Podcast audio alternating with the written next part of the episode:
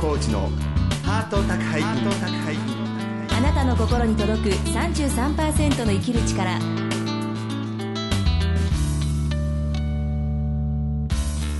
ご機嫌いかがですか？壊れ物の祭典代表作家の月野浩二です。フリーアナウンサーの松井宏恵です。月野浩二のハート宅配便今週も番組お聞きのあなたに33%の生きる力をお届けしますえー、ひろいさん今週もね、メールいただいてますので、はい、ぜひご紹介お願いします。演技のできないチアリーダーハンドルネーム上越市にお住まいのプラムさんからいただきました。ありがとうございます。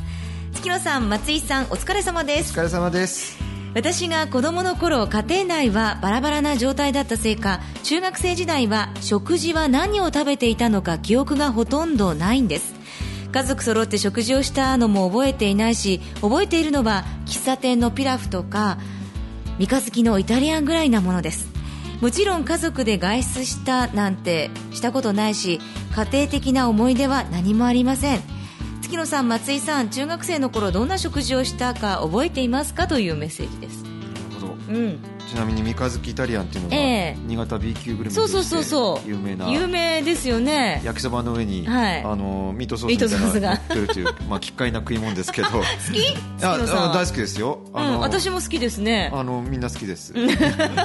あの別に三日月さんのね悪口じゃなくて、えー、でもマジにすごい好きですけど、はい、まあそんなことで。でもひろえさん覚えてます？いや私もね、うん、あのプラムさんのメッセージを読んで私中学生の頃どんな食事したかなって、思い出そうとしても思い出せないですね。そうですね。うちもね割と、あのー、プラムさんと同じで、うん、父が、ね、いろいろ事情があってうちにいない人で、えー、なんかねあんまり家族揃った食事って記憶ないんですよね、はい、私特にね高校生ぐらいから対人恐怖症みたいな病気になっちゃって、はい、人と一緒に食事するのがすごい苦手で家族とも、はいあの嫌でなるべく一人で食べるようにしてたんですけれども、はいはい、だからね本当にそういう点はねプラムさんと同じだなとかね、うん、うん、思いますけれどもね。うん。でもどうですか、月野さん、このプラムさんのメッセージを、まあ、読んで、はい、また聞いて、はい、今のこうプラムさんのこう状態っていうか、うん、こうどんな今ねまあ、状態なのかなっていうかどんなこうメッセージっていうかアドバイスをしたいなというふうに思います？そうですね、私ねでもいまだに結構ね一人飯がすごい好きで あのいいポジションって立ち食いそばとか、はいはいはい、あの牛丼屋とかこう片方にこう並んで、えー、こうスタンドみたいな、うん、あれでこう面と向かって食べるの苦手なんですよ。僕マジにそうですね。家族ともあんま食べないぐらいなんで、まあ、そういうのはそういうのでね、はい、生き方としては別に悪くないんじゃないかなと思うんですけれどね、うん、あんまり家族とのあったかい食事の記憶がない私とか、えー、これからもそういうことがあるんだろうかと思うとなんか、はい、あのかえって辛くなってくるんですけれども、ね、うん、あの結構ファーストフードみたいにパッと食べる生き方とかね、えーはい、あの愛情表現でも一緒に食事する以外のこともありますから、うん、みんなが和気あいあいと団らんしなきゃいけないとかね、えー、あまり思いすぎないのもね、はい、いいんじゃないかなと思うんですよ。そうですね。はい。今週も30分間最後までお楽しみください。次の工事のハート宅配便あなたの心に届く33%の生きる力。この番組は全国各地のコミュニティ FM とインターネットラジオ局オールニートニッポンを通じてここ新潟市からお届けします。月野浩二のハート宅配便。あなたの心に届く33%の生きる力。さまざまな人生体験を乗り越えてきた女性サバイバーに毎週お話を伺っています。今週から4週にわたってシンガーソングライター虹渡悦さんのインタビューをお届けします。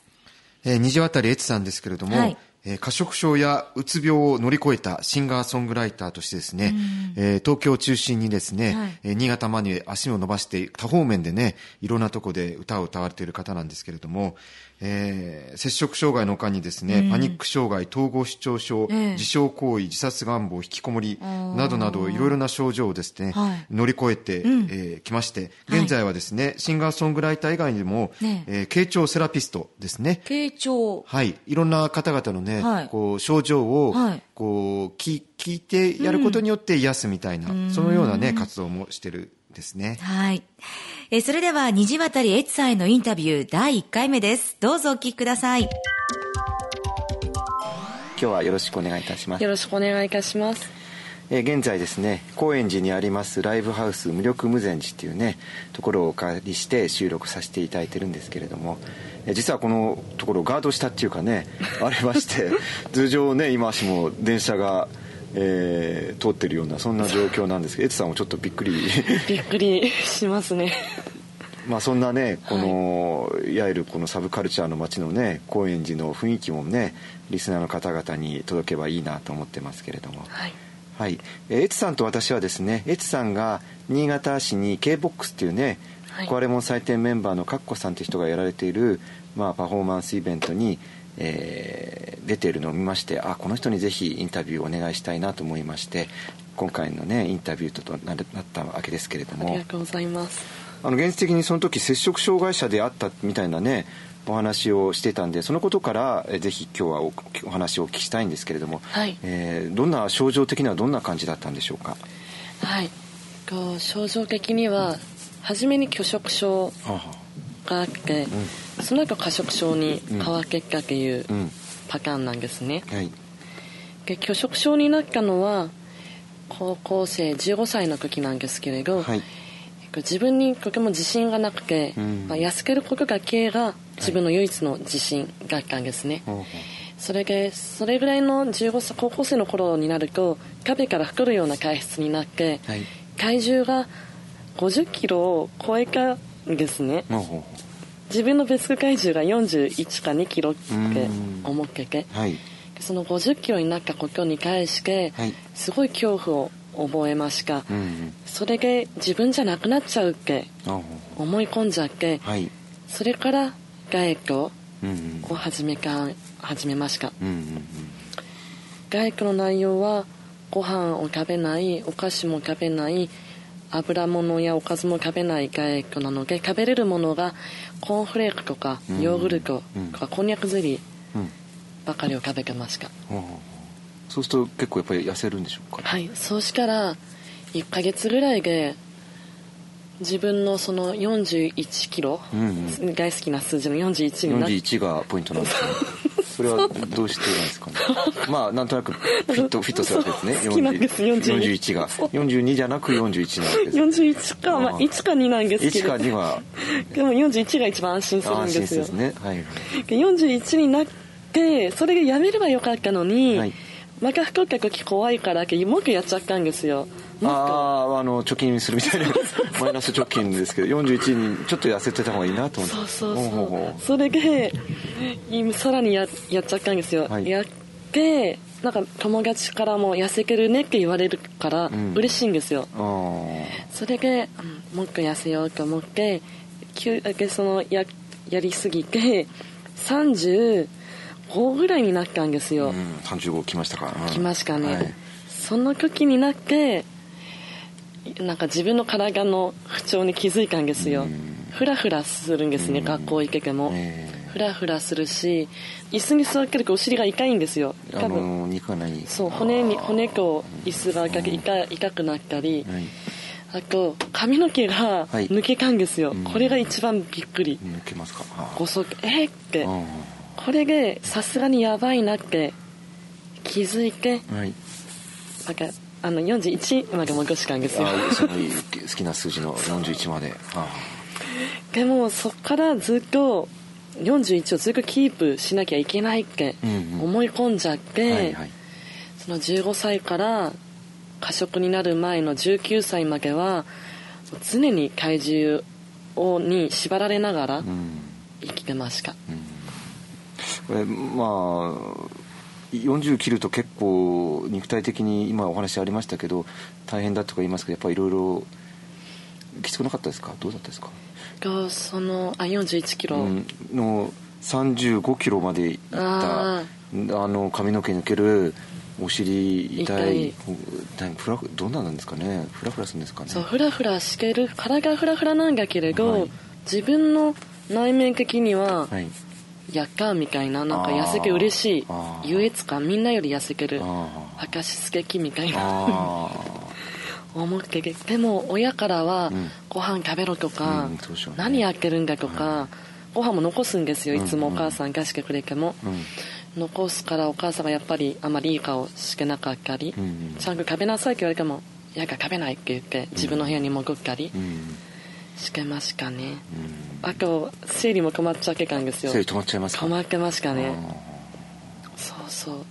でその時期は自分が摂食障害がってるのにも気づいてないんです。あなるほど。拒食障害ってのも気づいてないんです。生理が来ないことが最大の悩みがあったん。ですその15から19の私は。じゃあまあ単にダイエットしてる人であるっていうみたいな。そう感じ、うん、そう。でその時期にテレビでたまたまカーペンカーズのカレンさんの番組がやってて、うん。うんえーなんか拒食症学者じゃないですか、はい、あの方も、はい、あの方の番組を見てて、はい、痩せることに喜びを感じ、どんどんもっと痩せようとするっていうのを見てて、それが摂食障害っていうのを初めてそこで見て、なんか私とすごい似てるけれど、でも私はこんな病気じゃないって深尾しかんです。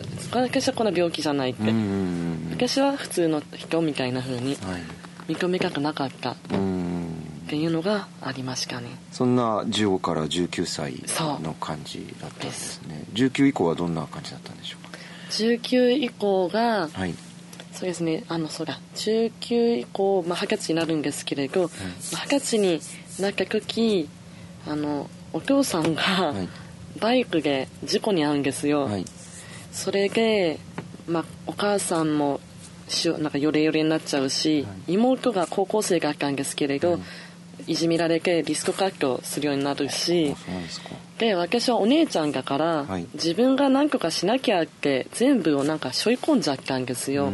お父さんの病院の看護もやって、うん、お母さんを支えることもして、うん、で妹がリスク科学とかいじめにあってからそれのなんかケアもしたりとか、うん、してから今度自分自身がおかしくなっちゃって、あれだけ甘いものは絶対食べないって決めてたのに、もうある日の夜中、はい、みんなお母さんも妹も寝かく一人でリビングのお菓子ボックスの中を朝明けぶわーって詰め込むように我慢してたのがそう。爆発。爆発しちゃって、うんうん、そのなった当時は、はい、訳が分かんなかったです、うん、止まんない止まんない。止まんない止まんない、止まんない止まんないでそうなんか本当に自分がおかしくなっちゃったっていう感覚。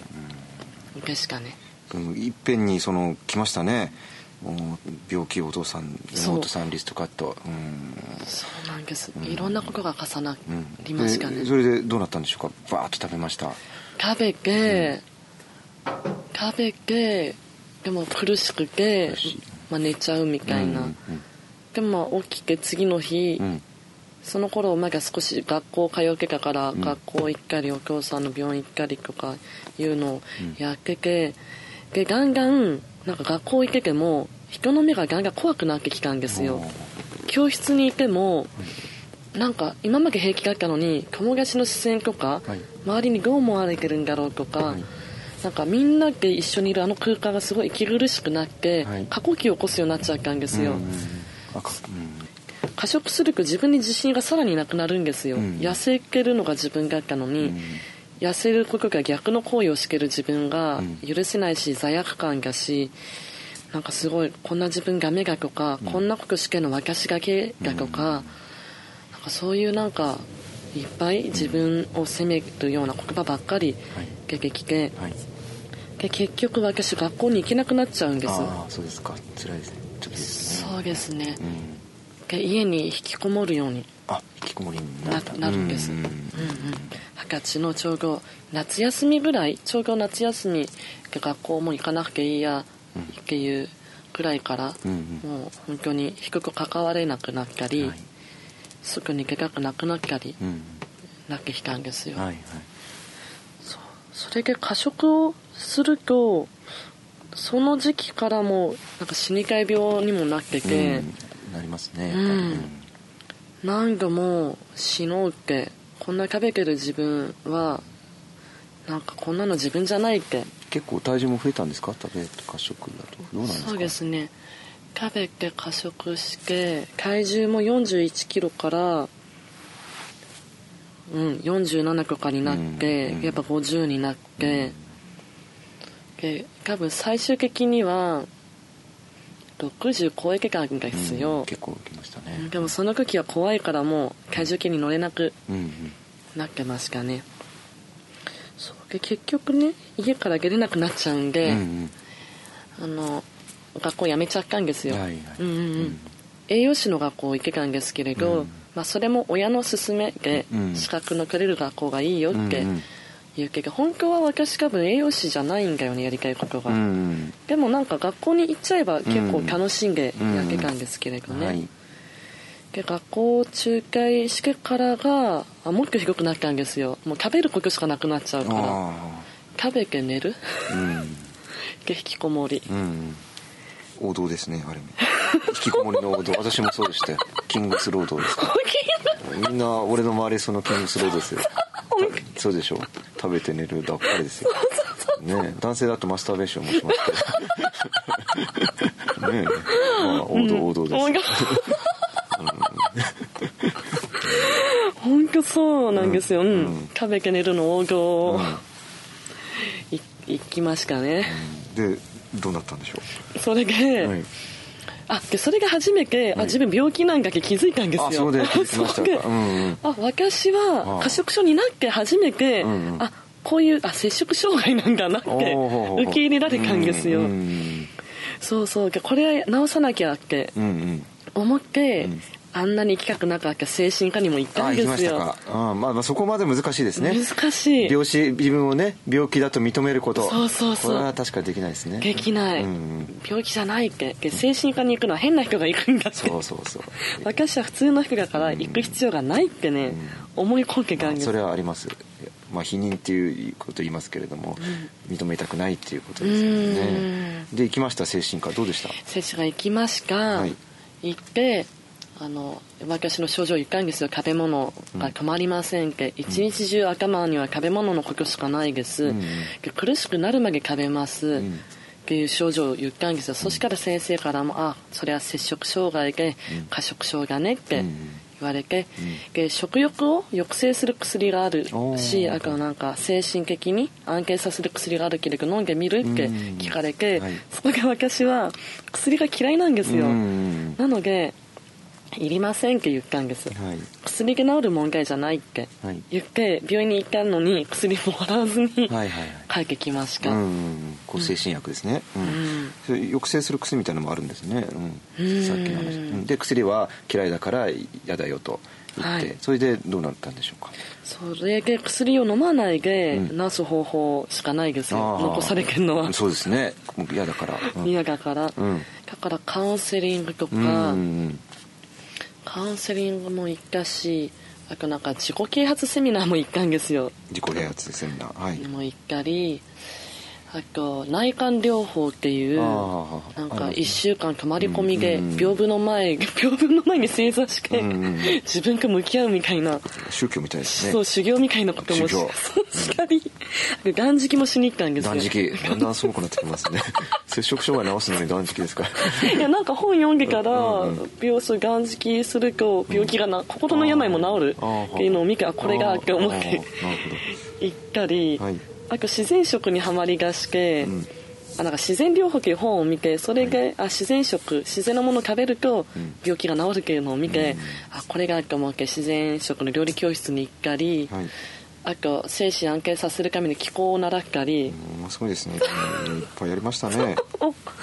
自分を治すために必死。うん。でしたね、そうそれでいろいろやったけれど、あの解決には至ってないんですよね。ほうほうほう。あのこのカウンセリングやりました自己啓発セミナーやりました内観療法断食、えー自然食気候、うん、そういろいろやってあと自分探しにイタリアや中国にも行ったり。自分探しに行きましたか？イタリア中国行きました。すすごいですね。総額200万以上使ってるんですよ。結構お金かかりますねこれ。お金かかりますよ、まあ、人間人間としては成長しそうですけど。なんかねいい人になりそうですけど。そうなんですよね、それ結局治らず、ああと次は一人暮らしも始めるんですよ、はい。なんか摂食障害の本読んでから一人暮らしすると回復する場合があるっていうフレーズを見てあー。あこれがって思ってあの音楽で夢もあったから、ん茨城なんですよ茨城なんですねご実家が。はい。はい、でちょうど一人暮らししかかったしなんかお母さんにすごい甘えちゃうしお母さんとの関係がなんか問題かなって思って、はい。一人暮らしはきっといいだろうって思って、はい。23の時にはい。一人暮らしをうん始めるんですよね。わかりましたはい、1回目のインタビューですけれども、はい、まあ、そんな摂食障害者としての歴史ちょうど茨城、えー、23歳で一人暮らしまで、はい、えー、お聞きしましたけれども、はい、で2回目のねインタビューでそれからどうなったかをねお聞きしようと思うんですけれども、はい、まさにこの摂食障害としての自分探しを、今しもリスナーの方で続ける方々たくさんいると思うんですけれども、そんな方々に、まあ、今ちょっとお声がけするとするとどんな言葉でしょうかね。あ今やってること、うん、今一生懸命直すためにやってることは、うん、無駄じゃない。無駄じゃない、うん、無駄じゃない。なるほど。絶対つながってる。うん。じゃあ2回ぜひ2回目のインタビューでね、はい、その無駄ではなかったことをねざっくりとお聞きしようと思います、はい、今日は本当にありがとうございました。ありがとうございました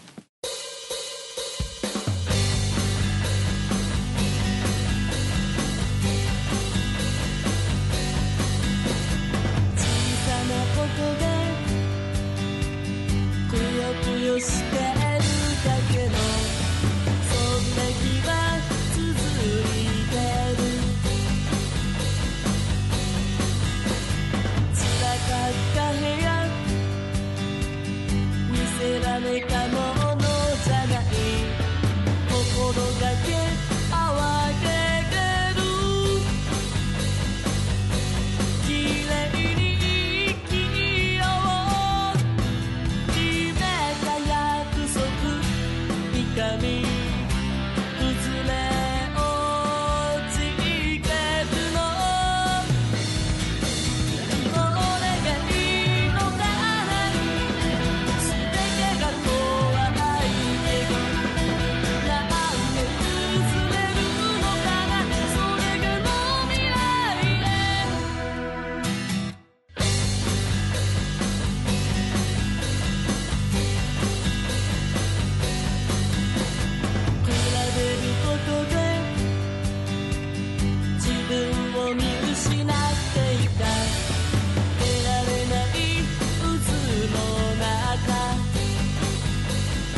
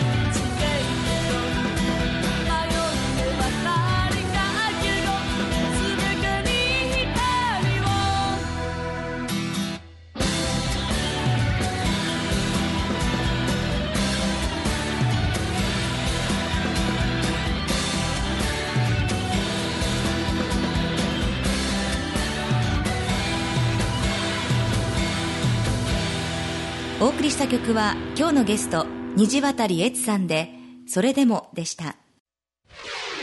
月野コーチのハート宅配便。